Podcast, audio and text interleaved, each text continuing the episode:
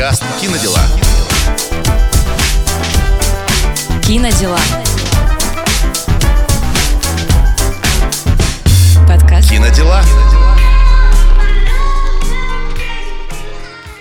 Всем привет, это подкаст «Кинодела». Тут мы говорим о жизни через призму кино. Например, ищем партнера в дейтинг-приложении с помощью советов от кастинг-директора, ну вы поняли, да? Или выбираем лучшее место для отпуска вместе с менеджером по локациям, обсуждаем путь от массовки до главной роли вместе с актерами и другие жизненно важные вопросы. Я сегодня с новой коллегой, у нас Арина заболела, теперь ее очередь болеть. Привет. А, Привет, и это снова я, вы меня уже знаете по а, этим нашим прекрасным подкастам предыдущим, потому что я как-то учитель на замене. Ты понимаешь, Знаете? что, э, Ань, э, что рано или поздно я отвалюсь, Арина отвалится, останешься ты. А Так, так обычно и происходит. Все временное всегда становится постоянным, и я, возможно, в этом числе.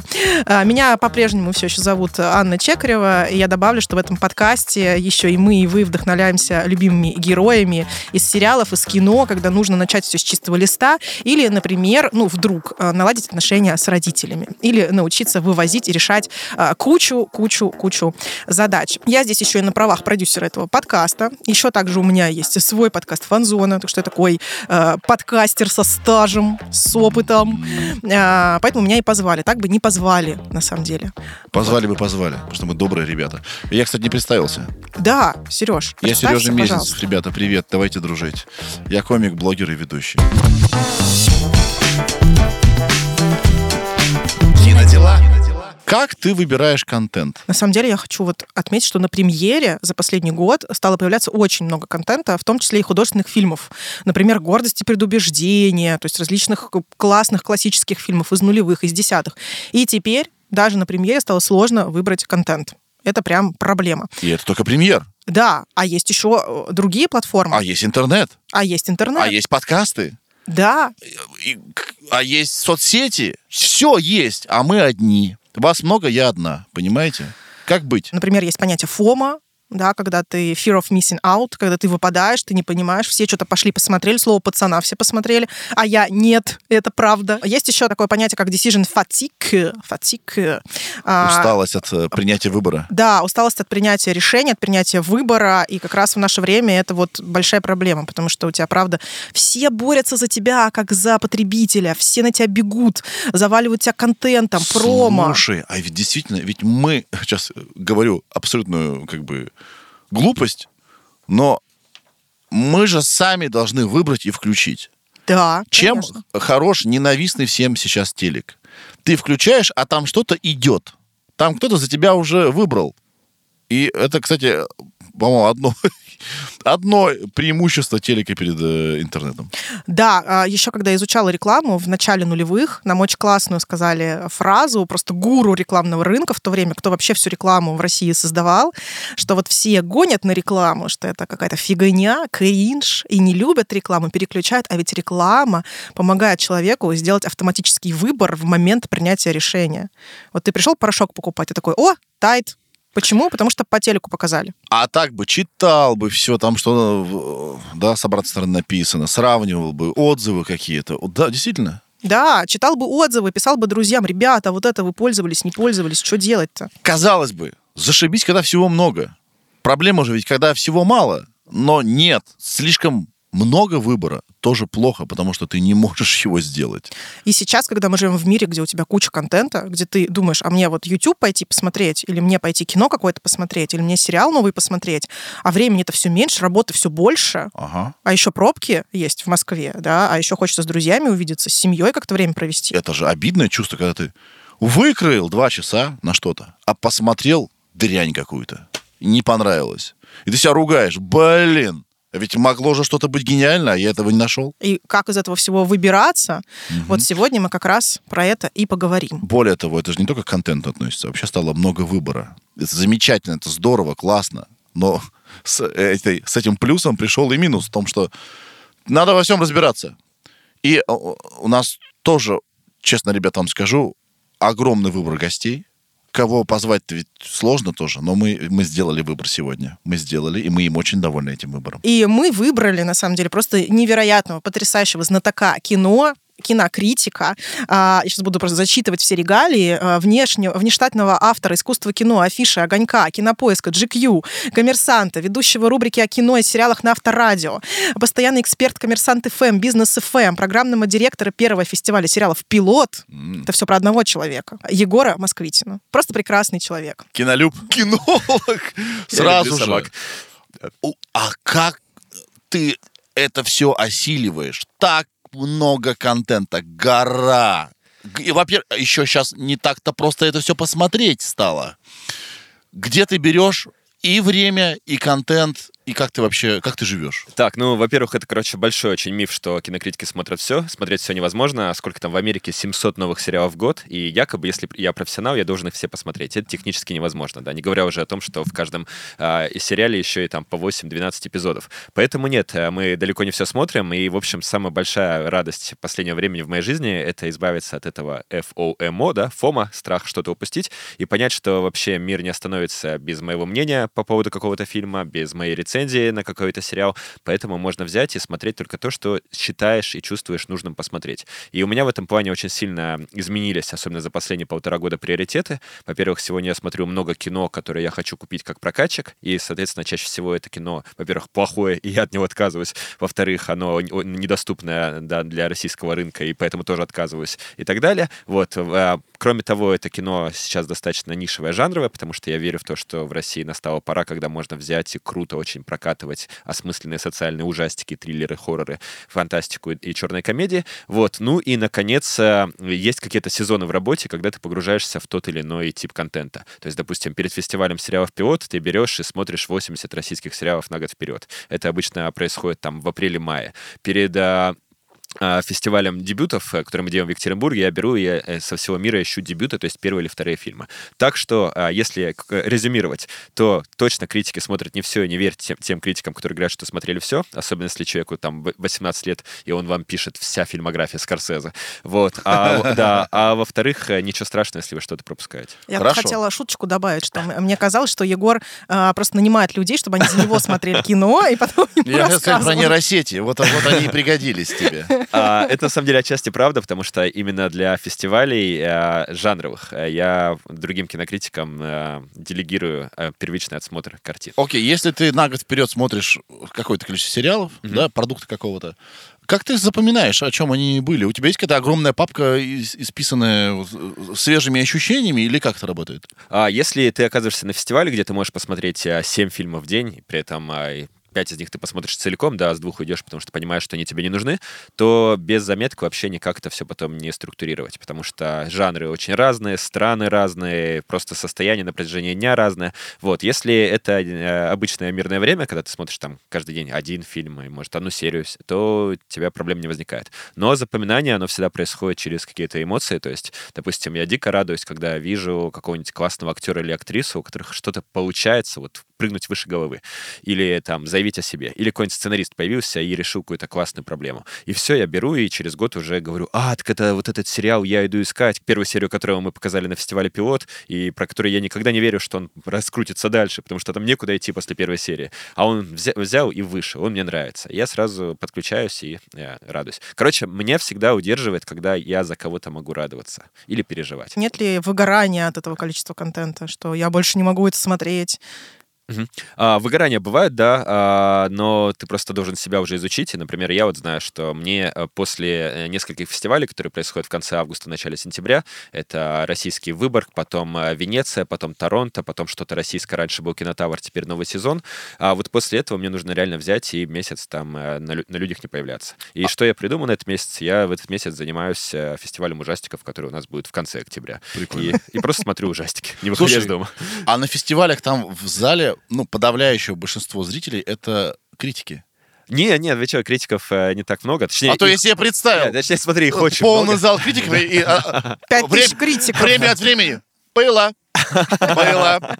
Было. Ура! На самом деле, смотрите, критиков дико много в России, да, и это большая трагедия для самих критиков, потому что все знают, там человек 5, а их там несколько тысяч. Вот, а, но, Вот, кстати, да. Да, но на фестивалях а, а, обычно, наоборот, присутствует киноиндустрия. Это люди максимально комплементарно настроены к картине, а критиков сидит человек 15 на 600 мест, и критики чувствуют, что они на другой волне с этим зрителем, потому что все пришли поздравлять своих друзей, все пришли видеть, как чужие мечты сбылись, и это заряжает сбывать свои собственные, а вы сидите и думаете, этот фильм понравится зрителю или нет. И вы сразу вообще выделяетесь в этой толпе, как такие паршивые овцы, и никто на вас э, смотреть не будет, потому что все знают, чего от вас ждать. Вот, это ситуация на российских фестивалях, которые сделаны в первую очередь для киноиндустрии и для светской тусовки. Если мы оказываемся на других фестивалях, куда слетаются люди со всего мира, то да, там есть такие P&I показы, то есть Press and Industry Screenings. И там ты будешь точно среди критиков целиком, и там ты уже чувствуешь эту волну неприятных людей, которые пришли прожарить э, чужое творчество, поэтому восприятие меняется. Слушай, а у тебя есть же, наверное, две сущности. Ты на работе, и ты не на работе. Так уж получилось, что кино, киноиндустрия, да, это ну, чуть ли не естественная потребность. Как бы Мгм. посмотреть классную историю. Ты смотришь вещи, ищешь их не как критик, а как вот второй ты, человек просто. Да, конечно. Э, Ну, вообще, если критик вдруг э, настолько выгоревший, что кино для него становится работой, то он тут же утратит связь со зрителем, э, с читателем и, в конце концов, начнет уважать, причем уважать системно. Поэтому, если вдруг чувствуешь, что перестаешь любить кино, лучше сделай паузу в профессии, там, займись Мгм. лекциями, не знаю, чем подкастами, чем-нибудь еще. Ну, короче, слава богу, в этой профессии очень много разных компетенций, и поэтому можно переключаться. Как человек, который приходит домой с работы, я смотрю несколько видов вещей. Первое. Это то, что меня может э, поддержать, вдохновить, воодушевить. И часто это старое кино, либо это возвращение в детство в безопасное пространство. Например, Мгм. обожаю пересматривать а, фантастику рубежа 90-х нулевых. «Власть огня», где э, на танках воюют с драконами. Или там, не знаю, а, «Псы-воины», где э, спецназ воюет с оборотнями. «30 дней ночи», где на Аляске высаживаются вампиры. Второе, что мне нравится смотреть, это какие-то вещи, а, которые связаны с моими мечтами. Например, недавно пересмотрел а, «Человек, который изменил все» с а, Брэдом Питом и понял, что 10 лет назад, когда я его смотрел в первый раз, или даже уже 12 лет назад, да, 12, Подожди, это Манибол, который? Манибол, да. Да. А вот 12, я, да. я сосредотачивался на том, что это история про чувака, который хочет любой ценой э, выполнить свою карьерную задачу. Сейчас я понял, что это история мужчины, который в процессе решения этой задачи должен э, понять, либо остаться с семьей, либо нет. И в конце моя дочка ему поет. Мой папа неудачник, мой папа неудачник. Я вообще этого не помню с прошлого раза. Вот, то есть это штука, которая позволяет тебе понять... это возвращение к старому кино, которое позволяет тебе понять, что меняется в твоей жизни с точки Мгм. Зрения ценности, возраста, зрелости и так далее. И, наконец, третье, мое самое любимое в последнее время, это смотреть вместе со своей девушкой какие-то вещи, которые либо мы оба любили, и таким образом мы как бы сверяем ценности. «Храброе сердце» пересмотрели, оба ревели. Вот. а, «Американский пирог» пересмотрели, оба смущались.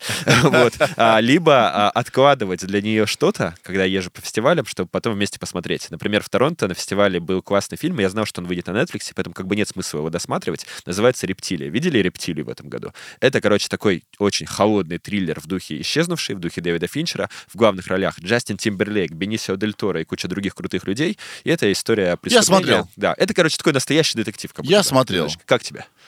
Плохо. Плохо? Мгм. Вот, а я кайфанул Я все про... я сразу понял, кто, кто что сделал.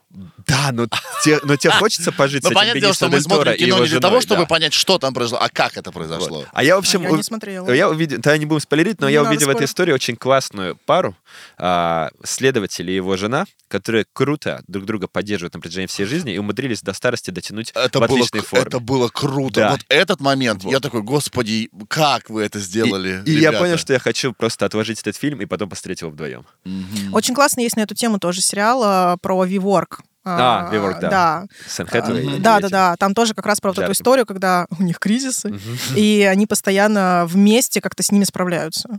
То есть, когда муж с женой, такие power couple, и они Мгм. двигаются вместе, бизнес у них вместе, у них там 100-500 проблем, они постоянно ругаются, разводятся, не разводятся, но в итоге вот двигаются по этому бизнесу вместе. Это тоже прикольно было И посмотреть. кстати, вот этот твой э, сериал, это как раз пример того, как вообще выбрать. Потому что одновременно про стартапы вышло типа 5 или 6 сериалов. Про Uber, про BlackBerry, про Tetris, Про про Spotify. WeWork, да, Spotify. И пойди и выбери. Вот про это мы и хотим поговорить. Как вообще нам выжить в этом а, количестве контента? Но вначале давай, а, наверное, сделаем такую небольшую сводку, какие классные проекты в этом году вышли, и в том числе в онлайн-кинотеатре «Премьер». Мгм. по твоему мнению? Я был как будто бы к этому готов. Премьер, все дела. А, в общем, э, в премьере мой любимый в этом году это «Убить Риту». «Убить Риту» — это очень классная история с невероятной актрисой Евгенией Берзых, э, с э, очень понятной э, структурой истории. То есть это, грубо говоря, во все тяжкие, только в России девушка, э, химик из школы, э, теряет работу из-за связи с, э, с учеником, вынуждена уехать из своего города, и вдруг дальше начинаются криминальные истории, потому что она умеет э, как следует э, очищать места преступления, грубо говоря. Пример того, что бывает, когда про женщин пишут женщины вообще-то. Потому что сейчас все пытаются сделать классную историю про девчонку, которая типа как в сериале «Дрянь» или как в сериале Никита. э, «Невероятная миссис Мейзел» или «Да, Никита», но всегда это получается довольно-таки фальшиво. Вот. А когда за дело берутся женщины, то получается как-то очень даже ничего. Там Мария Гранович, если не ошибаюсь, режиссер. Вот. И получилось круто. Мы что обсуждаем? Сериалы, фильмы, российские иностранные? Вообще, сериалы, фильмы, да, Мгм. самый топчик, топчик в контенте. Ну, российский топчик в сериалах, кроме «Убить Риту», это, мне кажется, «Король и Шут», «Слово пацана», «Плейлист волонтера» и «Лада Голд». Вот пусть такая будет пятерка. Все истории супер необычные, все истории без референсов. Вот. а, То есть, конечно, в конце ты там придумываешь, что ага, ну во все тяжкие и так далее, но на самом деле это какие-то довольно уникальные события для российской э, телеиндустрии. Вот. И это то, что мне прям сильно запомнилось. Если говорить о кино, то самый любимый российский фильм года — это «Год рождения» Михаила Мистецкого. Ходили? Я много про него слышала, как раз сегодня буквально я читала про него отзыв. Я себе специально добавила в заметочки, чтобы его посмотреть. Вот, в общем, обязательно посмотрите, я не буду спойлерить, но это история э, про всех 30-летних более-менее. Парень, у которого ничего в жизни не получается, но при этом у которого есть какие-то невероятные амбиции и мечты, э, хочет в маленьком городе Металлогорске вымышленном, который находится где-то в Мурманской области, сделать фестиваль панк-музыки на 200 тысяч человек, а сам при этом э, зарабатывает тем, что пишет подкаст про давно исчезнувшую музыкальную группу, и донатов у него ровно 0 рублей в месяц. Но он встречает девушку, влюбляется в нее, и дальше ради нее начинает меняться, и мы видим такую историю взросления в любви. Это супер актуально, это по стилистике напоминает вот эти американские фильмы «Роман воспитания», где все становятся хорошо, но при этом это происходит в реальности российского авторского кино, где все всегда плохо и мрачно. И ты до конца думаешь, какой из этих двух э, принципов Победит. жизни победит, да. То есть это тот редкий случай, когда вот не как в «Рептилии» с тобой, где ты все понял, а как э, в по-настоящему крутом кино, ты до конца не понимаешь, воля к жизни победит или пессимизм победит. Это еще и жонглирование жанрами, Да, да? да, Смотрите, реально. какой жанр. А я вас сейчас оп и удивлю. И это вот э, эти качели там эмоциональные происходят реально Круто. в каждой сцене. Круто. Это очень хорошо. Вот потом э, мой любимый из э, никому неизвестных российских фильмов года это "Фаталити". Это э, псевдодокументалка, история двух парней из маленького города, которые садятся в поезд, едут сначала в Москву, потом в Питер, чтобы рисовать граффити. И в общем они сами в главных ролях. Все они сделали так, как будто бы это YouTube-шоу, но на самом деле это художественное кино Мгм. с потрясающими работами, с очень продуманным сценарием.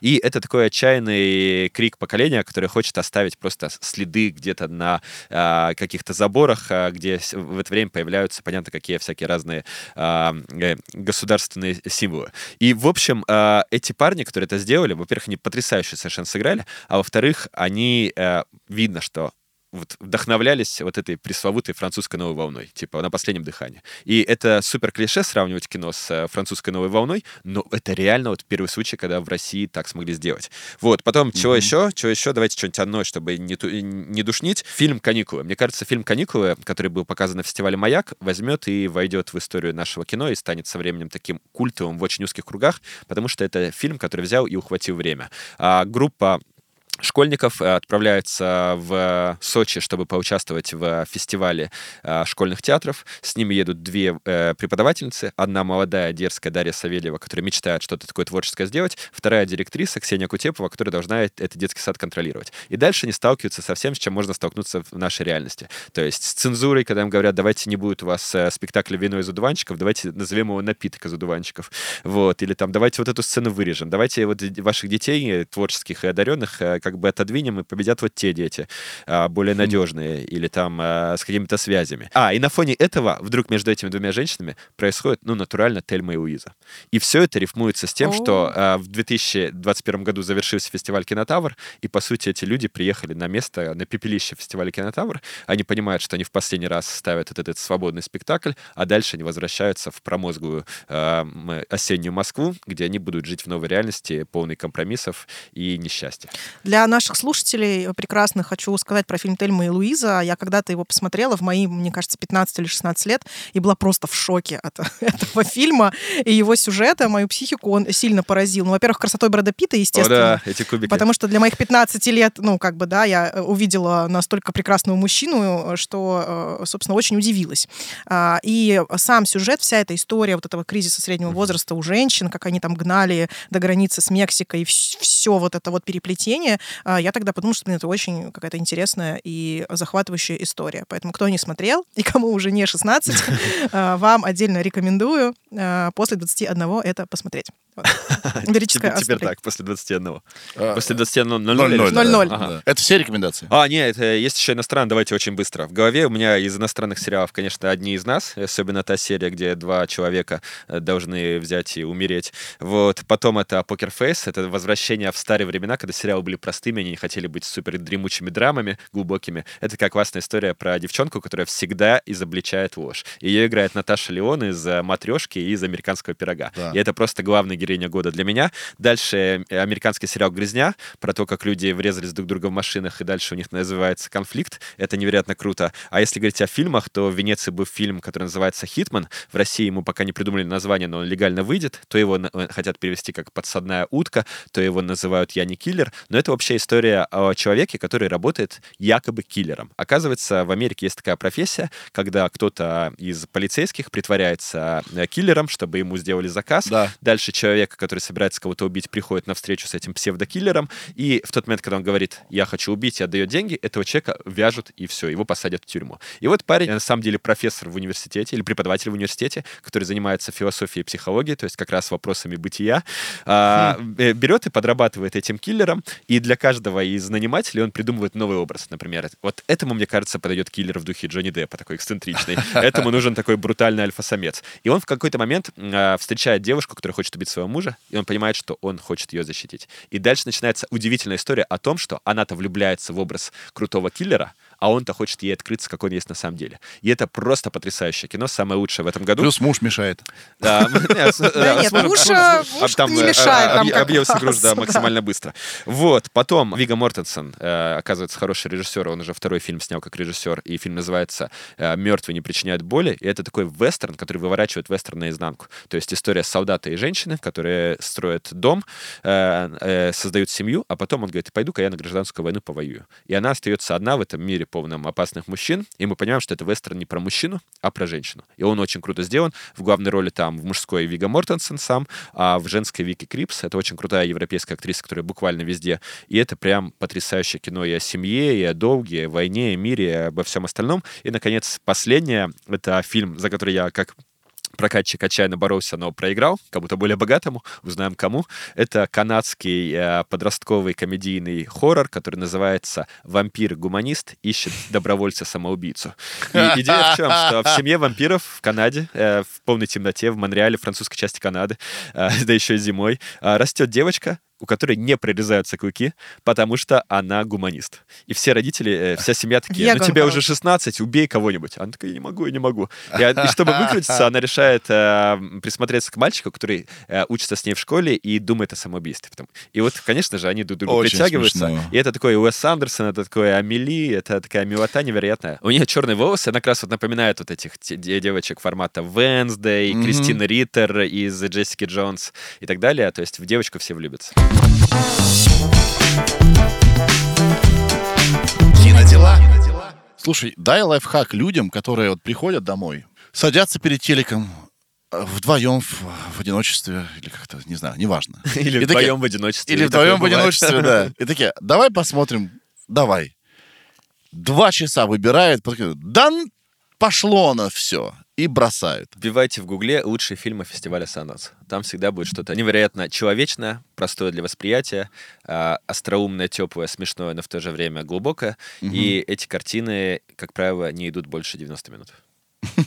А вот смотри, такой вопрос. А если вот я а, абсолютно простая, скажем так, среднестатистическая э, девушка, и я хочу посмотреть что-то тоже понятное, простое, не фестивальное, не Санденс, а вот просто вечер после работы пришла Ой, устала. дорогая моя, это золотой великолепный век, или как называется? Нет, это моя мама смотрит. Позолоченный. Это ты чуть промахнулся. Это надо, это там уже другое, другая возрастная, когорта. А вот я пришла после работы, работаю менеджером там где-то, да, вот при- прихожу, мне хочется посмотреть. И вот чтобы я не шла в YouTube э, смотреть э, шоу какие-то разные, не шла в ТикТок, не шла в Рилсы, а чтобы какое-то кино посмотрела. Вот как мне выбрать?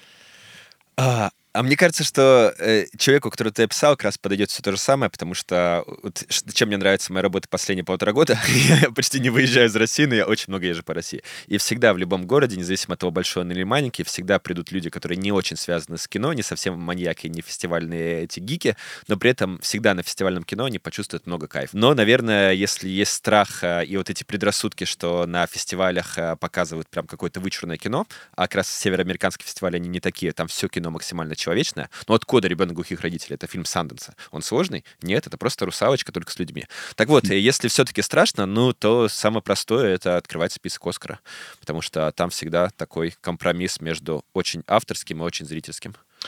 Хотел с тобой поговорить, потому что кто, как не ты, меня поймет.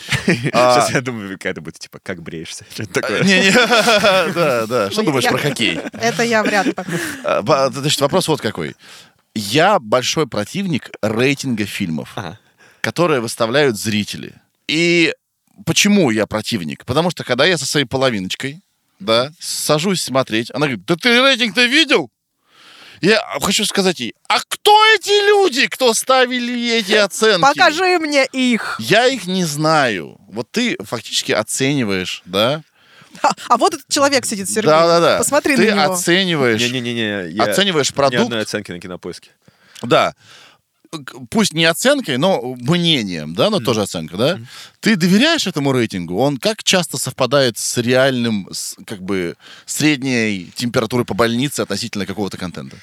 Слушай, это зависит от того, насколько ты похож на людей, которые составляют рейтинги. То есть, допустим, а, на кинопоиске мои любимые фильмы часто стебут, а фильмы, которые мне не нравятся, превозносят. На метакритике, это сайт, где есть э, и критики, и э, пользователи, всегда я примерно понимаю, что если критикам понравилось, то и мне понравится. И есть такой совсем маленький сайт, Letterbox, э, на котором вот прям сидят люди вроде меня, и если они похвалили фильм, то, а, наверное, он мне понравится. Но в целом э, я вообще никогда не смотрю на рейтинги и стараюсь о них не думать, потому что, ну, это, во-первых, на тебя может повлиять каким-то образом. То есть ты такой думаешь, ага, вот все этот фильм хвалят, возьму-ка я сейчас выпендрюсь и расскажу, что Оппенгеймер — это неудача большая. Да. Вот, да. А во-вторых, если рейтинг низкий, а тебе фильм очень нравится, ты думаешь, что со мной не так. Поэтому это просто какой-то вот сюжет, который иногда возникает в разговорах. Я летом ходила с моим младшим братом в кино а, в другой стране, где много чего показывают, чего у нас не показывают. И там был фильм с... Господи, прости, как же ее зовут-то? Короче, короче, фильм про девушку, которой 30 лет, она соблазняет э, 16-летнего А, парня. Дженнифер Лоуренс. Дженнифер Лоуренс Да-да-да. а, соблазняет парня, вообще дикая комедия, просто лютейшая Мгм. и очень криповая. Мгм. И мне, я ходила с младшим братом, которому 20 лет, и, я сидела вжатая в стул, потому что девушка моего возраста соблазняет, значит, этого мальчика возраста моего брата, и я максимально себя чувствовала неловко, стыдно, и, в общем, все- всю эту гамму эмоций испытывала. При этом рейтинг у этого, мы вышли, я говорю, ты куда меня привел вообще? Что произошло? Почему мы это посмотрели? Он говорит, так рейтинг был на MDB классный, там стояло 6,9. А ему понравилось? А, ну, он so-so. Где-то посмеялся, Да, он- где-то ему понравилось, поплакал. просто сделал вид, что не понравилось для это, кстати, тебя. самый разгромленный американский фильм года в прессе. Именно Серьезно? из-за вот своего несоответствия современной этике и так далее. Просто ради интереса глянь, но там просто лютейшая история, потому что там на- настолько такого кринжа я не видела со времен а, Муви 43. Три, а, где мошонка на подбородке у Хью Джекмана. Да, вот А. там Легендарное примерно, кино. примерно такой То есть они контекст. хотели сработать на контрапункте, да? Мы сейчас пощечина, типа, некой этики, да, не- или вектору этики, да, но вообще не получилось, да? Ну, просто когда ты видишь Дженнифер Лоуренс, а, а, обладательницу Оскара, на минуточку, когда ты видишь, что хорошие рейтинги, и у тебя трейлер как из ромкома, тебе кажется, что это ромком. А потом ты приходишь, а там... э, Кстати, А там Стебрату сводила на фильм «Дворец» Романа Полански. насчет трейлеров. Ты а, же смотришь трейлеры? Ага, люблю, да. Ты можешь мне с- меня научить гадать по трейлеру, хорошее кино будет или нет? Есть какие-то артефакты, если ты увидишь... Ну, то есть можно а, трейлер сос- состряпать такой, что никогда не догадаешься, о чем на самом деле вот фильм. фильм как раз Лоуренс был именно таким. Да, трейлерам верить нельзя. Они, э, во-первых, разные компании делают. То есть э, создатели не имеют вообще, по-моему, веса при, э, по-моему, господи, когда Продакшн. делается трейлер, создатели ничего не могут с этим поделать. Вот как решила компания, так и будет. Правильно? Это не всегда так, и это реально суперинтересная тема, потому что в России режиссеры думают, что они должны монтировать трейлер, как правило, но при этом вот эта индустрия трейлер-мейкеров, Да. она появляется у нас прямо на, на наших глазах, и все на самом деле сосредоточено в руках нескольких монополистов. Вот одного из них я знаю, и поэтому могу об этом так прям рассказывать, которые делают, допустим, для всего ЦПШ, для всего СТВ трейлеры. Трейлер всегда делает фильм лучше, чем он есть на самом деле, А, и э, есть один э, такой маркер, что с фильмом что-то не так, а, э, который можно понять по трейлеру. Если вы знаете, что фильм откроет там из Кан, Венеции, Берлина и так далее, то есть это серьезное фестивальное кино, и там стоит какая-нибудь фамилия режиссера, который не делает развлекательные вещи. Там еще, как правило, вначале показывают Э, какие-то логотипы вены- с э, веточками. Веточки, да, эти. Вот. Но при этом вы видите какую-то жанровую историю, типа рождественская комедия, как в фильме Романа Полански, или романтическая комедия, как в фильме Дженнифер Лоуренс, то, скорее всего, вам хотят э, очень серьезное, сложное и, возможно, не получившееся кино продать как кино массовое, жанровое. Это всегда тупик. Вау, Вот, круто. Да, и это значит, что они там не уверены в сарафанном радио, то есть в том, что фильм будет хорошо идти второй, третий, четвертый уикенд, поэтому их задача за первый уикенд, благодаря трейлеру, как можно больше заработать. А, А, еще если фильм фантастический, уже в э, трейлере вывалили монстров, то значит внутри тоже все скучно. Например, э, Ридли Скотт э, боролся с э, продюсерами фильма «Чужой», чтобы в трейлере не было «Чужого». Они такие, ты с ума сошел? Типа, это главная фишка. Он говорит, там и так все ништяк будет. И он в итоге свое отстоял. А если вам показывают, то значит, ну, реально... Хорошо, если в трейлере очень много затемнений, когда 50% времени ты смотришь на темный экран, это о чем говорит? А это говорит, что в трейлере меньше материала, чем э, нужно для этого оптимального трейлера. И, кстати, да, еще минутный... И такой, и такой звук. Если и фильм идет часа тишине. два, а трейлер идет минуту, то это значит тоже внутри все невыносимо скучно. Так, э, чтобы выбрать классный контент, нам нужно в итоге посмотреть трейлер? Или нам можно не смотреть трейлер э, и не читать отзывы? А как тогда нам выбирать? Ну, блин, вот я никогда не могу на это ответить, потому что мне это выбирать не приходится, я просто по работе смотрю и смотрю. Вот, а, но как было, допустим, до того, как я работал, а, я читал афишу. Вот, если там критики хвалили, то я такой, о, интересно. А, Я ходил в кино и смотрел все эти трейлеры и понимал, что какая-то история там вписывается в то, что я люблю. Типа, о, оборотни, ну все, иду без вопросов. Есть же эти сту- ступени принятия, да, какие-то маркетинге. Типа, э, первый твой Психология. контакт, да, первый твой контакт — это постер, потом трейлер, а, потом а, оценка, потом мнение друзей, и, может быть, где-то еще в этом всем есть Потом рецензия, но 23 вряд ли. ночи, ты ложишься спать. Потом Да. все эти телеграм-каналы, которые... Может, это у меня такая деформация, потому что я подписан на много киношных каналах. Но, э, а вы, допустим, подписаны на один, на два. Хотя нет, вряд ли вы тоже на- наверняка подписаны на кучу всего. Но мне кажется, что когда ты целый день видишь э, слово пацана, то рано или поздно ты включишь. Я еще по одному признаку э, не выбираю фильм.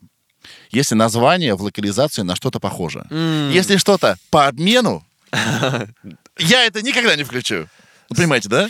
Слушай, Когда пытаются сыграть на чем-то известном, в законе что-нибудь там, или, э, понимаешь, да? Э, Это, да, я понимаю, потому что я с этим сам столкнулся в этом году, когда стал выпускать фильмы. Так. В общем, а, есть причины, почему так делают, особенно делают в жанровом кино. Например, есть классный фильм, да, он называется «Мауде Оха», и это такая мексиканская фэнтези-хоррор-сказка а, в духе Гильермо Дель Торо. То есть девочка едет э, к бабушке, бабушка оказывается ведьмой. В России я называют люблю. «Ведьма», двоеточие, «Реинкарнация», потому что есть фильм «Ведьма» и есть «Реинкарнация». А есть э, О. прокатчики, которые заметили, что слово «проклятие» запатентовано, слово «проклятие» не запатентовано. Они сделали уже пять э, выпусков «Проклятия», которые не имеют отношения друг к другу. Это всегда работает, потому что зрители, особенно выбирая жанровое кино, хотят пойти на что-то похожее. Типа «Астрал» мне понравился, значит, фильм «Астрал» там э, «Реинкарнация», э, «Астрал. Спуск к дьяволу», «Астрал» там «Слюнь дьявола» мне тоже зайдет. Вот вторая причина — это то, почему я, например, менял э, дважды название в этом году, потому что э, сейчас образовался такой небольшой лак, когда мы в российском прокате показываем фильмы, выпущенные в Америке, допустим, в 2021 году.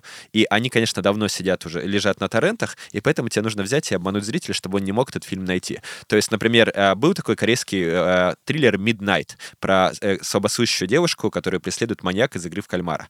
А Я его переименовал в «Не слышу зла», потому что я сразу подчеркнул, во-первых, с- э, слово «зло» реально продает, собирает деньги, если речь о триллерах и хоррорах. Во-вторых, тут сразу появляется социальный контекст, потому что она слабослышащая, и все общество от нее отворачивается. Вот, в-третьих, э, звучит красиво. Да. И поэтому э, фанаты корейского кино, которые уже видели этот фильм, возможно, заинтересовались им еще раз, а те, кто не видел, не знают, что его можно уже два года смотреть. Вот. И второй раз э, с фильмом, который в английском называется «Вот Джасая Со». Они так могут себе позволить назвать фильм, потому что у них большой рынок, потому что они зарабатывают много на продаже в другие страны. Мне нужно в России заработать с фильмом, и, разумеется, если я скажу, что увидел Йося, то ну кто придет, типа? Да. Типа просто будет показ при синагоге? Нет. А тут э, э, мы переименовали в «Шепоты мертвого дома», и все таки о, наверное, там дом с привидениями. Это уже интересно. Слушай, а тебе приходит на ум или, может, э, есть в голове пример самой классной вот локализации названия? Ты думаешь, вот типа, ну, черти, да, черти. типа.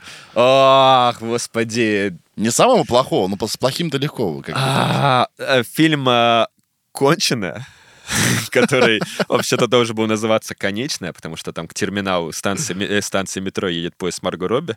В России, по-моему, его назвали реально «Конченая». Это, это было странно, но это как бы становится мемом. Кинодела. А если мы поговорим э, снова, вернемся к нашим трендам этого года, вот типа такие фильмы, как «Барби», э, «Опенгеймер», не вошли в твой список, Егор. Насколько вообще, скажем так, важно смотреть такие массовые фильмы для того, чтобы их потом как-то обсудить? Или можно смотреть свое оскаровское, санденское кино и чувствовать себя кайфово? Как вот здесь быть? Блин, мне кажется, смотреть что-то просто ради того, чтобы о чем поговорить, э, это точно путь к психотерапевту, потому что а почему тебе хочется, чтобы с тобой было о Блин, чем ну вот все поговорить? говорят, все говорят про Барби. Мне Ну, интересно. чтобы не выпасть э, из контекста Да, времени. таких вещей больше нету, сейчас же все атомизировалось, э, 300 стримингов в Америке А вот я хотел раньше как был раз там спросить «Игра вас. престолов». Вот, да, от нее не убежишь. А Вот вам да, не да. кажется, что это естественная потребность человека обсуждать что-то одно? Когда мы жили в 90-х и смотрели все один канал, в КВН все шутки были про рекламу, и вся страна понимала, какая реклама имеется в виду. Сейчас из-за огромного объема информации, то, что мы все запились в своих пузырях, которые сами создали информации, ну, вот этот канальчик, который нас всех связывает, пропадает. Поэтому, если вышла Барби, мы все можем ее посмотреть и поругать, например. Это же замечательно, что есть что-то, что нас связывает. Или какие-то шутки оттуда взять, какие-то мемчики оттуда взять. Например, мы Да. стали говорить э, там I'm enough, ну то есть это enough, А, это Ken- шутка. Ken- Ken- you're да, да. Да. You have this energy. Да. Мне кажется, вещи, которые все посмотрели, не обязательно хорошие. Но то, что могут все обсудить, крайне необходимы. На самом деле, я думаю, что э, это все в силе остается. То есть есть вещи, которые смотрят все, просто все в рамках какого-то одного пузыря. То есть люди старшего поколения, люди с детьми, все посмотрели Чебурашку, судя по его сборам. И для них это естественно, потому что твои дети сходили, а мои что не увидят. Вот твои дети в школе э, обсуждают, а мои скажут, нам не дали денег на билет. Нет. А в каких-то узких вот этих киноманских кругах, которые на самом деле в России насчитывают там 100-200 тысяч человек, это аудитория авторского кино в России вся, а, было очень важно обязательно этого опенгеймера посмотреть, и желательно в другой стране, чтобы потом не забывать об этом рассказывать. Вот. а С Барби то же то же самое. Это часть опыта, да? Да, вот, вот, э, не знаю, там... А, Гамарджоба Барби, да. Да, да, Нет, желательно в коммунистической стране. да, да, да.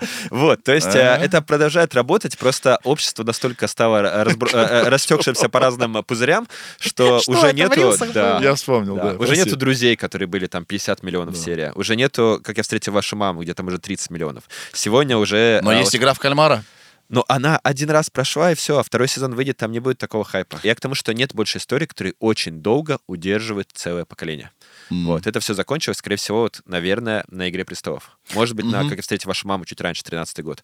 Короче, это все про скорость. То есть у нас настолько быстро меняется мир, что мы уже не можем обсуждать э, условную э, вторую какую-то игру престолов так долго. То есть даже Дом дракона уже так не обсуждали. Ну и как будто бы не до того немножко сейчас жизни людям, чтобы там кино обсуждать, не Да. знаю, сериалы. Настолько много стало контентов и подкастов, и YouTube, и у тебя рилсы из тебя выпрыгивают просто на тебя, да, и какие-то мемы локальные. И тебе что-то постоянно... Мне постоянно подружки пересылают какие-то рилсы, какие-то видосы, знаете, вот эти чаты. А, Мама пересылает мне тоже какие-то свои видео. В общем, все нужно успевать смотреть. Я сейчас, пока ты не задал вопрос, когда мне говорят, ты видел этот мем? Я воспринимаю эту фразу как оскорбление. Вы а, обалдели? Мемов больше, чем звезд на небе. Конечно же, нет.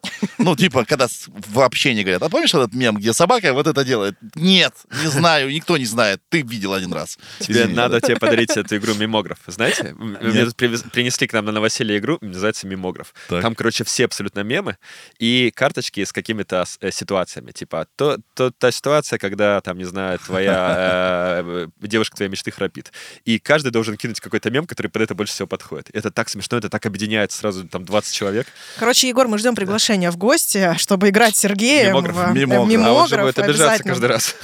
Не, он будет искать мемы как раз. Так вот, э, нет ли такого ощущения, что из-за того, что у нас настолько стало много источников контента, трафика, скажем так, да, э, и мы не успеваем все это смотреть, и из-за этого у нас нет вот этого вот чего-то одного, что нас долго держит. Потому что «Игра престолов» последний сезон, ну, я помню, мы прям вот э, всей компании, где я тогда работала, смотрели. Я вообще не смотрела «Игру престолов» до 19 года, я держалась. Ничего себе. И ты Я держалась, я вообще ничего не То же смотрела. самое. Обалдеть. Но потом я подумал, я, наверное, вот как этот мальчик-неудачник в школе. Может быть, нужно просто, ну, влиться. И я начал с предпоследнего сезона смотреть. Как вообще в этом во всем не, не сойти с ума, а выбирать то, что как-то тебе хочется посмотреть? Просто по любви выбирать, а не потому что надо. А не потому что все смотрят. Слушай, а у тебя есть guilty pleasure? Что тебе, как критику, смотреть-то не положено. Я иногда натыкаюсь на плохие сериалы, и они тоже засасывают. Ты начинаешь смотреть, какой-нибудь простушка приехала в Москву покорять ее, и тут злой москвич ее хочет обмануть. Ты думаешь, ну, come on, что за ерунда?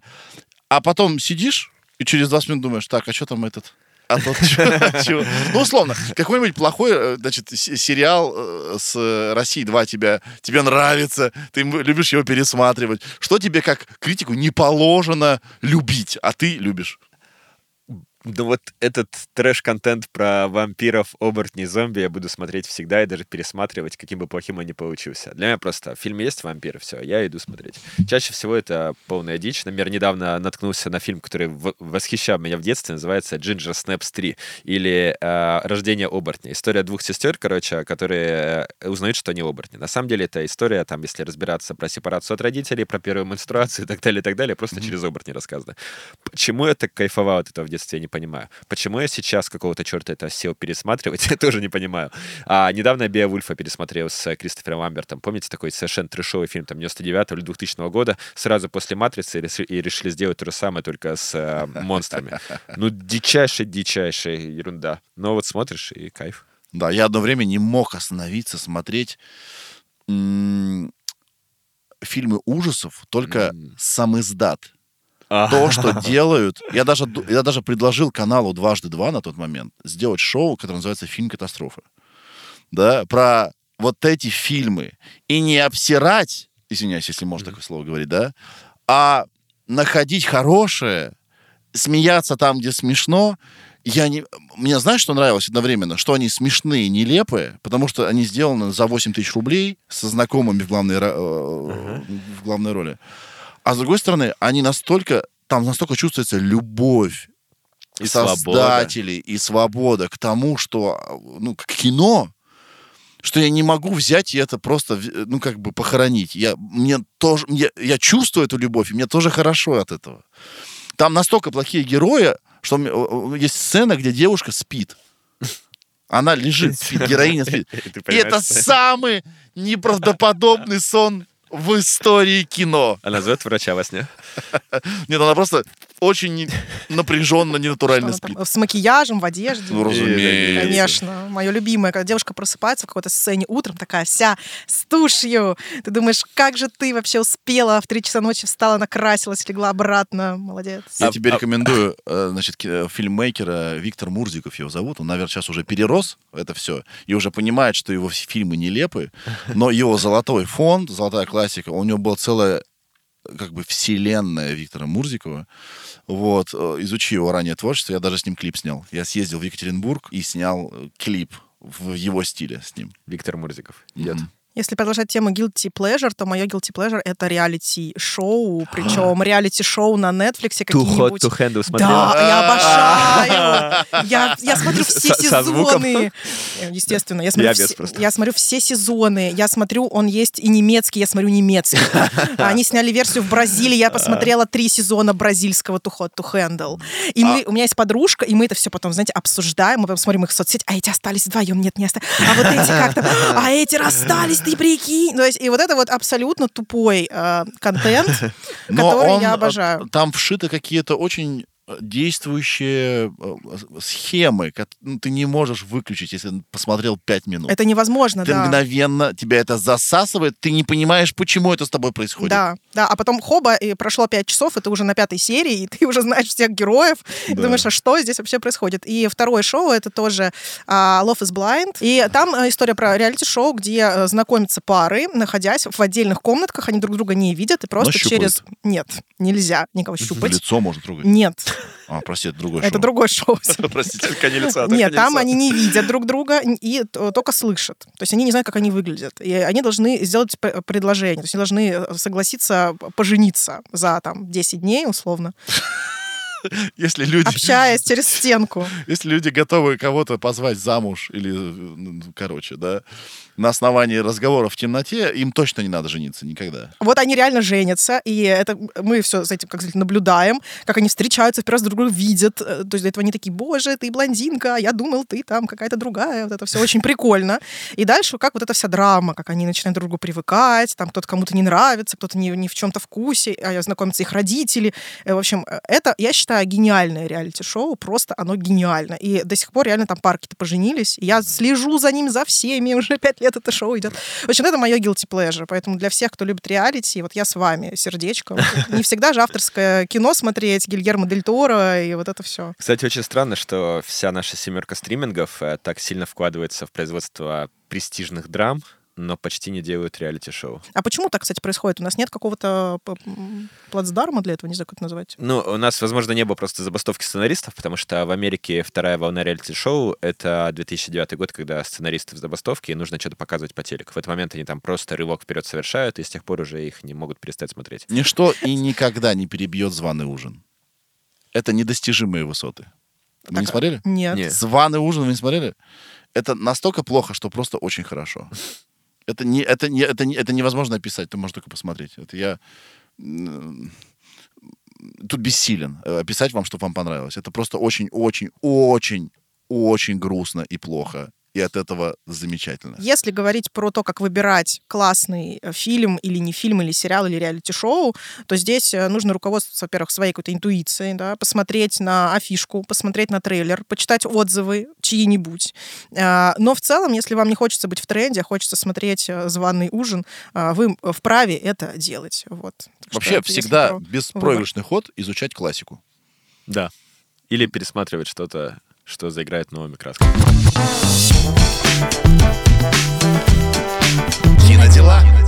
Вот если мы чуть двинемся в э, тему будущего, могут ли нам здесь как-то помочь э, э, искусственные интеллекты выбирать О, фильмы? Да, вот эти алгоритмы, которые точно знают, что тебе понравится. Когда заходишь на Netflix, понимаешь, что ну, не в ближайшее время.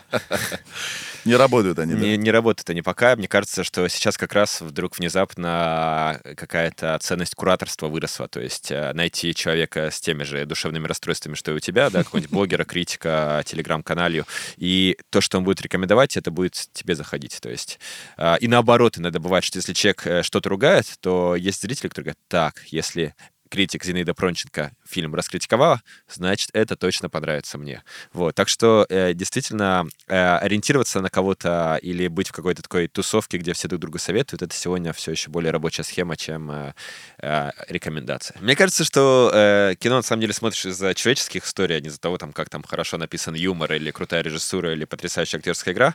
И человеческие эмоции, то есть э, сопереживание, эмпатия — это то, что возникает э, между тобой и героем. И, как правило, такие вещи тебе кто-то либо посоветует, либо ты сам по описанию поймешь, что вот это про мою жизненную ситуацию, например. А, Один из самых таких э, залетевших очень хорошо, без всякого пиара, потому что Netflix больше не занимается пиаром в России, а, фильм года — это Fair Play, или «Честная игра». И это история про парня и девушку, которые вместе работают на Уолл-стрит и в одной компании, и там в корпоративном кодексе запрещены отношения, а у них отношения. И мы видим, как абсолютно счастливая молодая пара вдруг рушит свой э, э, союз э, по мере того, как девушка продвигают, она в мужском мире становится все более агрессивной и успешной, а ее парень оказывается ее подчиненным. И там это все показывается через секс, через власть, через деньги. И, в общем, это все, что мы Супер любим. круто. И никто продвижением не занимался, да, потому что Netflix не занимается, но огромное количество людей посмотрело. А есть какие-то фильмы, которые вот вы ждете в следующем году? Чуть уточню твой вопрос. Весь прошлый год, ну, мы уже, видимо, его провожаем, прошел под э, эгидой нейросетей. Просто уже вот в печенках уже нейросети, да? Уже яблоки с нейросетью начали продавать, не знаю, условно, шучу, да? Везде, где только можно это слово используют. Э, Я сам приложил руку к тому, что мы сделали клип с помощью нейросетей, да? И э, к слову о том, что м, контента много, когда нейросети научатся писать, лепить каким-то образом контент, его станет невыносимо много вообще, то есть просто непостижимо много.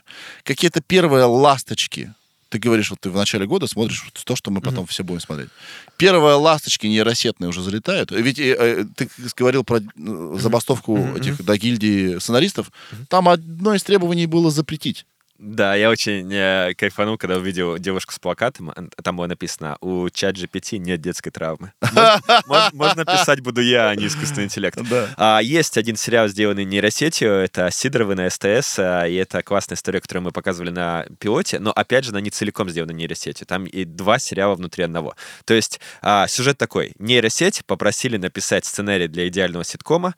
Перед этим ей дали прочитать сценарий там всех Букиных и так далее, которые были за всю историю Букиных, и она действительно написала неплохой, смешной, абсурдный ситком про семью, которая живет в каких-то там вечных нулевых, грубо говоря. Дальше это все дают э, реальным актерам, э, по-моему, некоторые из Ворониных там и так далее. Вот я все, по именам, к сожалению, не всех помню, но, в общем, когда ты видишь этих актеров, ты понимаешь, что они просто рождены для ситкомов, они у тебя ассоциируются только с ситкомами. И дальше они играют этот сериал, но смех там появляется от того, что мы еще видим, как они за кадром с режиссером э, обсуждают, что написала для них нейросеть. Что там, Вот. э, я не То есть понимаю это- фразу. Да, типа, а Или- почему она так странно пошутила, вот. Да. А типа, я- почему я э, 20 лет просыпаюсь в одной и той же кровати? Я вообще э, старею, а у меня есть работа и так далее. Вот. Почему моя жена э, то-то, то-то? Почему моя теща то-то, то-то? И совершенно непонятно, может ли он продолжаться дальше, чем пилот. Насколько я знаю, больше пока ничего не сняли. Но это реально круто. Это как WandaVision, только в России, грубо говоря. Блин, То есть, потрясающе. а, и- ситком про людей, которые осознают, что они живут в ситкоме. Это очень Вот. прикольно. Это очень круто, да. Я люблю такие мультивселенные Мгм, да, темки. безумие, да. Эти безумия, когда ты находишься в параллельной реальности, которая находится в параллельной реальности, это все еще в матрице, и ты пытаешься понять, не вышел ли ты из нее, или ты еще в ней, как сон такой многомерный. Так э, что по поводу вот бу- Следующего будущего, года? следующего года, да. Я жду горящий тур. Тимофей Трибунцев, Александр Робок играют двух таких классических, абсолютных э, идеализированных сферических русских мужиков, которые хотят просто отдохнуть э, в Мексике вместе со своими дочерьми. И дочери, каждая из которых лет по 15-16, вдруг э, в первую ночь исчезают. И дальше два русских мужика начинают воевать с картелями, э, с мексиканской мафией, чтобы вернуть своих дочерей домой. И мужики, повторюсь, Робок и Трибунцев. И это сделано невероятно круто. Вот. э, Первую серию мы показывали на фестивале, поэтому прям знаю, что дальше будет хорошо. Вау. Еще я очень надеюсь, что вот этот сериал, который я мельком упомянул, «Я иду искать», превратится в что-то большое, потому что это самое близкое в России к эйфории, что делать. То есть мы часто про какие-то подростковые истории говорим, что ага, вот она, эйфория наша, вот наш, наш Sex Education. Все это не было эйфорией Sex Education, а вот э, «Я иду искать» — это реальная история про э, это. Короче, по сюжету девчонка, которая сидит на всех мыслимых веществах, потому что у нее травма, когда-то она потеряла свою младшую сестру, и мать ее не может простить, и у нее дурные, дрянные отношения, приходит в себя, понимает, что вместо того, чтобы подремать пару часов, она просто вырубилась на неделю, парень ушел, собака сбежала, она начинает по городу ночному искать собаку, и при этом э, восприятие реальности постоянно меняется, меняется. Актеры и сценаристы придумали убедительную историю вот этого совершенно запутавшегося, потерявшегося, опустившегося а, несчастного человека, который начинает преображаться, который стремится к тому, чтобы искупить свою вину перед самим собой и наконец-то себя полюбить. И это так круто может получиться, что я прям за этот сериал болею. И, кстати, под тем же названием, я сейчас Да, погуглил. их там штук пять таких. Да, не ошибся ли я? Есть потрясающий низкобюджетный фильм про невесту, Я которая... иду играть, по-моему. Да, я иду искать. «Я иду искать» Да, Са- называется. Самарой Уивинг, да, совершенно верно. Да, А- которая должна уб- убить там всю семейку мужа. Более того, я тебе скажу, что пода- э, сейчас этот сериал называется «Я иду искать», а подавали нам его на фестиваль по названием «Ты где?», и я запутался, потому что вместе с ним тот же холдинг «Газпром» подал еще и сериал «Ты кто?». Я что? Когда выйдет сериал «Ты зачем?». Вот. А еще в этом году вышли два сериала про старичков, которые едут в Москву, э, чтобы ее покорять, не покорять, а чтобы, в общем, э, один из них Добронравов, другой из них э, Господи, кто в этом-то? Э, Главный наш.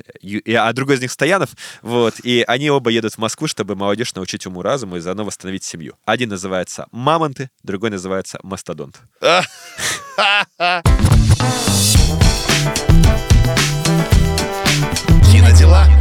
В общем, рубрика, где мы описываем какую-то сцену, точнее, гость э, в подкаста описывает какую-то сцену из фильма. Вот а, свой самый любимый фильм этого года, вот описать какую-то крутую сцену из него, чтобы завлечь на него зрителей. Две сцены, которые поразили в этом году. Один иностранный фильм, один российский. Обе сцены, видимо, про меня, мои страхи, мои надежды, мою ситуацию, мою жизнь, поэтому а, невозможно кому-то из 30-летних зайдут, а кто-то скажет, ну что за инфантильщина. В общем, первая сцена — это сцена из художественного фильма «Маэстро», который как раз вот-вот выйдет на Netflix. Это история про а, Леонарда Бернстайна, американского композитора, который э, в 40-е, 50-е строил свою карьеру и мучился по нескольким причинам. Во-первых, он был евреем, и тогда это еще не было а, так э, в англосаксонском обществе э, терпимо. А, и- а во-вторых, он был геем. И ему пришлось жениться, чтобы его не дискриминировали. И он разговаривает со своей женой, и, и его играет э, с накладным носом э, Брэдли Купер, ему за это прилетело от еврейского сообщества прямо в Венеции, вот, серьезно прилетело. А ее играет Кэрри Маллиган, и это люди, которые по-настоящему друг друга любят, но при этом максимально разные. И при этом они прожили вместе целую жизнь. И в какой-то момент между ними происходит совершенно гениальная сцена, э, решенная одним планом, где они минут восемь друг на друга орут, то затихают, то кричат, то взрываются, то прощают друг друга. И это такой фундаментальный вообще разговор об отношениях. И его лейтмотив — это то, что она ему объясняет, что да, ты гений, тебя все любят, но ты творишь из ненависти к себе, а не из любви к себе. И попробуй измениться. И по ходу фильма он меняется. Вот, это меня прям поразило, и потому как это написано, и потому как это сделано, и потому о чем это нам сообщает. Вот. А вторая сцена из российского фильма и тоже, видимо, мне зашло, потому что про меня. Фильм называется «Все время на свете». А, Режиссер Наталья Кончаловская, это ее вторая картина. И это такая нарезанная в нелинейном порядке а, сборка из семи сцен из супружеской жизни молодых людей, которым там по 25-30. И все в нелинейном порядке, поэтому мы не понимаем, где они вот-вот расстанутся, где они только начали встречаться. Они в заперти э, в своей квартире, и сцена, где они утром просыпаются. И ты понимаешь, насколько они разные, и начинаешь болеть, смогут ли они сохранить свою любовь. Вау. И там просто такие, такие маленькие нюансы, типа, э, я тебя хочу поцеловать, а он такая, зубы почистил. Вот. Но это так круто сделано. А лучший рождественский фильм? Ну, Да. а, у ва- а у вас есть свои рождественские фильмы? Чтобы Вот, Сереж, что ты любишь смотреть перед э, вот этим рождественским периодом? Крисмас вайп какой-то себе со- создаешь? Или ты не создаешь, ты гринч? Мне нравится, мне нравится любое советское черно-белое кино. Там, сейчас не смейтесь, там такой звук, который как будто мама меня по голове гладит. Он меня очень успокаивает. Он про спокойствие. Все уже замирает. Вот мы все, весь год куда-то бежали, и на несколько дней все остановились. Все замирает. И для меня эти фильмы, они вот как бы ну, отражают это состояние внешней среды очень точно. Девчата какие-нибудь я включаю. О, мёта. Да, и все, мне так спокойно, я в- как в коконе. Вот. А еще смешное, я э, из города Кирова и работал, работал в- как бы с 18 лет на телеке у себя там. И у нашего канала, я не знаю, каким образом, они купили права на фильм э, True Love Мгм. э, британские на, по-моему, пожизненно. И они показывали... Love, который Love Actually? В смысле, который э, реальная любовь. Реальная любовь. Да, это Actually, Реальная любовь, да. И они показывали 6 лет этот фильм. Мало того, что весь год, потому что больше не было фильмов. Но в, вот в эти праздники новогодние каждый день, каждый день просто в разное время. Вот, это так, это то, что я смотреть никогда не буду. Вот. А, хотя фильм очень хороший. Хороший, да, фильм Да, очень хороший. хороший. В последнее время я как-то перестала смотреть именно Love Actually, потому что, мне кажется, у меня передоз случился этого фильма за предыдущее десятилетие. А, Но мне очень нравится фильм, а, по-моему, называется «Знакомство с Куперами». Он тоже такой очень Крисмас. А, Там играет а, м, Тимоти Шаломе, очень юный, ему там лет 16. И это очень прикольно смотреть на Тимоти Шаломе вот тогда. То есть такой прыщавый абсолютно Погодите, подросток. а он что, взрослеет? Он, по-моему, уже... Погодите, у него Он что, не были прыщи? меняется. Он Вот. другой планеты. Вот если ты посмотришь тот фильм, ты увидишь, он взрослеет. Все-таки взрослый. Он тоже Да, человек, да? он тоже человек. То там ему вообще Он в Интерстелларе его- вообще пацан. А, там да. играет Оливия Уайлд, и там вообще супер каст про семью, про то, как разные дети, там развод ро- родителей их уже э, пожилых случается. Это все происходит в один день. Я очень люблю фильмы про Рождество, которые происходят вот в один день. Вот утром началось какое-то событие, и вечером оно закончилось. И как- какая-то развязка происходит в этом во всем. И он очень добрый, он очень такой классный. Вот если вас достала реальную любовь, посмотрите фильм «Знакомство с Куперами». Он, э, я считаю, один из лучших Крисмас-фильмов. А так, я, у меня Guilty Pleasure 2, я включаю а, подборку Hallmark фильмов А, да, я на. Рождество. Самые тупые, кринжовые рождественские фильмы. Я это все обожаю. Типа, девушка застряла в самолете, познакомилась с парнем на соседнем сидении, и такая Они все. же созданы друг Да, для друга, вот вы что всё. не видите? Они, за, они ненавидят сначала друг друга. Он говорит, ты вообще кто такая? Да. Он такой, да ты какой-то придурок. А, и на следующий вечер они уже все, любовь. а Он там бросает свою какую-нибудь жену, невесту. У нее свадьба через два дня, естественно, она, Она все летит время на звонит нее. в платье. Да, да, да. Она как бы уже в платье летит куда-то. И вот я такое очень люблю. Вот просто посмотреть, такая жвачка. Дэш для- и Лили смотрела? Да, Дэш и Лили это просто вот это же только растянутый на сериал. да, да. Я смотрела, я смотрела все, что есть. Я смотрела про то, как рыцарь какой-то прилетает из другой вселенной на один день к девушке, она в него влюбляется, и они потом как-то все это разматывают и женят. В общем, я люблю вот... э, Верю в любовь, короче, понимаете? В романтику, в любовь и в такие истории. А у меня шок. Ты сейчас сказал, что Шаломе в «Интерстеллар» совсем мелкий. Ага. Я смотрел этот фильм раз 10. Чем я смотрел его? Я сейчас погуглил. Действительно, он там есть. Я в упор этого не видел. Это о чем говорит? О том, что фильмы можно пересматривать до бесконечности много. У нас сегодня вы- эпизод про то, как много контента и как часто сложно выбрать что-то. Поэтому иногда возвращаться к тому, что ты любишь, имеет смысл хотя бы потому, что стопудово ты там чего-то не заметил. Плюс ты сам растешь и начинаешь фокусироваться на совершенно других вещах, Мгм, которые раньше да. просто ты не- даже не знал, что есть. Хорошие истории реально так пишутся, что в каждом а, возрасте ты совершенно по-другому их посмотришь. Да. «Будливая Калифорния», фильм «Прогулка». Вообще просто можно сверяться по этим фильмам а и сериалам, взрослеете вы вообще или нет. Это для мужчин. А, что касается рождественского кино, то есть одна штука, которую я всегда пересматриваю. Это «Бен Бен», «Кис-кис Бен Бен», «Поцелуй на вылет» с а, Робертом Дауни-младшим и с Мишель Монахан. Это такой калифорнийский нуар пародийный, то есть история про э, Голливуд, про ра- преступления, про расследования. Например, Вэл Килмер там играет э, частного детектива, а, и он уже в этот момент, э, ну, Вэл Килмер, он не очень здоров, поэтому он в этот момент уже такой весь опухший, такой смешной, уютный, и он играет частного детектива по имени Гей Перри. И Гей Перри должен помочь э, несчастному мошеннику, который играет Роберт Дауни-младший, а это Роберт Дауни-младший 2005 года, до того, как он станет этим железным человеком. Тем А, самым. да, взять и об- обустроиться в Голливуде. И там столько любви, там столько киномании, и там режиссер очень крутой Шейн Блэк, э, который там занимался всеми нашими любимыми боевиками вроде Гудзонского ястреба. Вот, и это прям идеальная история рождественская, потому что она про чудо, она про то, как неудачник обретает силу, она про то, как э, доброта позволяет тебе встретить любовь, как э, хорошие поступки тебя как-то вообще кармически защищают. Это очень круто. Плюс всегда в Новый год э, хочется посмотреть то, что тупо было по телевизору в детстве. Например, э, «Люди в черном» и «Красотка» нифига не новогодняя комедия, но у нас их всегда показывали вот в Иркутске вот этого 28-29 декабря, когда ты уже Конечно, не ходишь в подарка на школу. Новый год. Да, но, э, но, но, но, но и еще не Новый год, но уже не школа. И поэтому «Люди в черном» первая красотка для меня всегда заходят. И самое классное в современном кино — это то, что оно делается так, чтобы и молодых затянуть, и при этом э, старичкам что-то подбросить. И за последние два года вышло две рождественские комедии, которые опираются, на самом деле, на старое кино. Первое — это «Happiest Season», э, самый счастливый сезон с Кристен Стюарт и э, Мак- Маккензи Дэвис. И это история, в общем, про типичное знакомство семей перед Рождеством, ради того, чтобы заключили брак. Но когда вы посмотрите этот фильм, вы поймете, чем он отличается от всего, что было раньше. А второй фильм выходит в прокат прямо сейчас.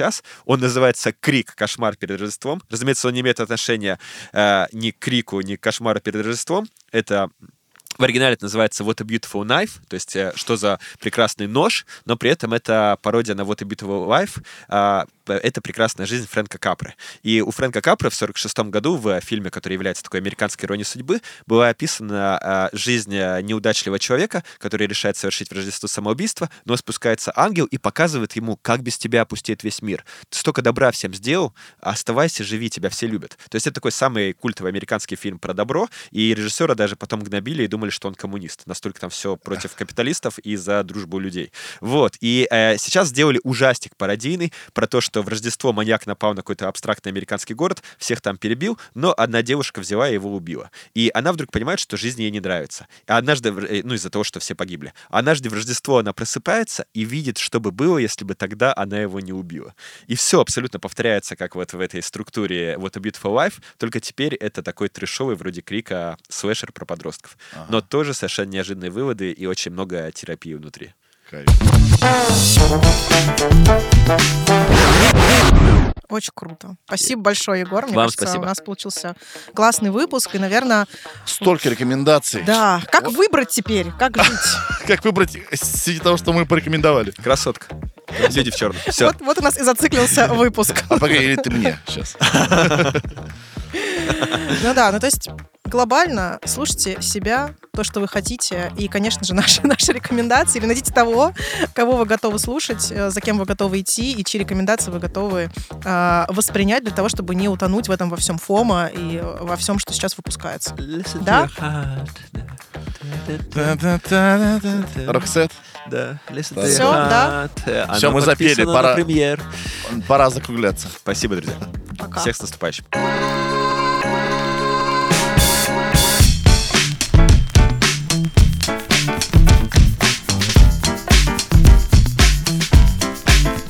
Подкаст «Кинодела». Кинодела.